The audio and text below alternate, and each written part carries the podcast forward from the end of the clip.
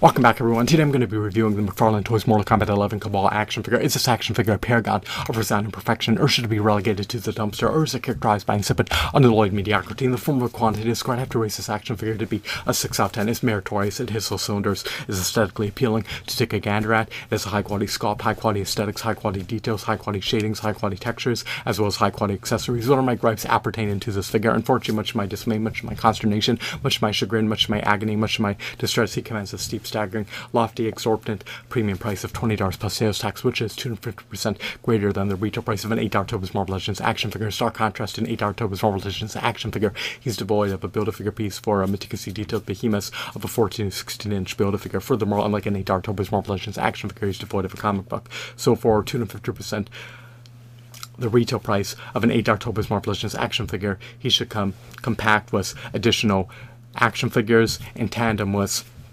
myriad of Build-A-Figure pieces as well as Mortal Kombat video games and Mortal Kombat DVDs. There's not enough value furnished to the customer for me to vindicate, for me to justify, for me to warrant paying $20 plus sales tax on a single figure. If you're an avowed, hardcore, avid, devout Mortal Kombat fan, then you may want to take heed of buying this figure, especially if you are wealthy and affluent and can afford to, and can afford to splurge with your hard-earned money. Um, this action figure coincides eminently well with a prodigious 67 inch action figure collection. He stands roughly 7 inches tall.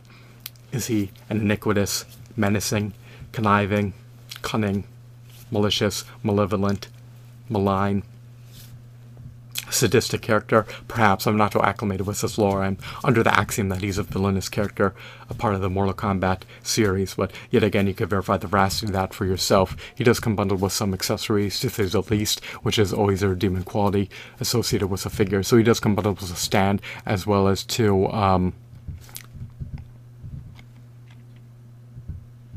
hook swords that he can leverage. I believe they're known by the monikers of um, the Blaze of Vengeance. So he can dismember his adversaries, he can lacerate them, and um, he can rip them to shreds, to say the least, and cause them to become cadavers. Um,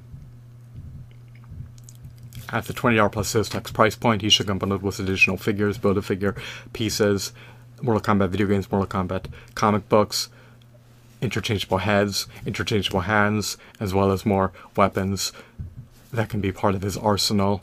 Um, he only has two armaments and a stand. Um, he could have at least came bundled with a collectible card. Um, so,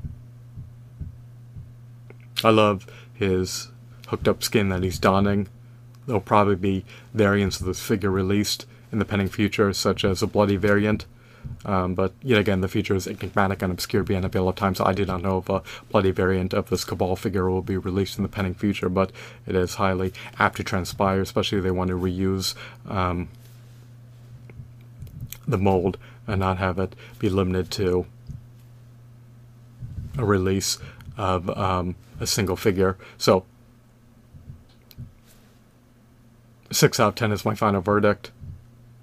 I would have rated him a 9 out of 10 if he was $8 plus sales tax. Hopefully the price will precipitously plunge in the pending future, but that's inapt to transpire. If anything, the scalpers will profusely buy um, the supply of uh, Mortal Kombat Kabal figures and subsequently resell them via eBay on the second-hand market for a steeper premium price and $20 plus sales tax. If anything, his price is probably apt to um, appreciate over time. And since it's preordained to appreciate if you want to buy this figure and can afford to splurge with your hard-earned money, then you may want to take heed of buying it before it amplifies um, on the second-hand market. But yet again, the feature is enigmatic, and perhaps the price will remain stagnant or flatline or possibly even negatively decrease. We do not know.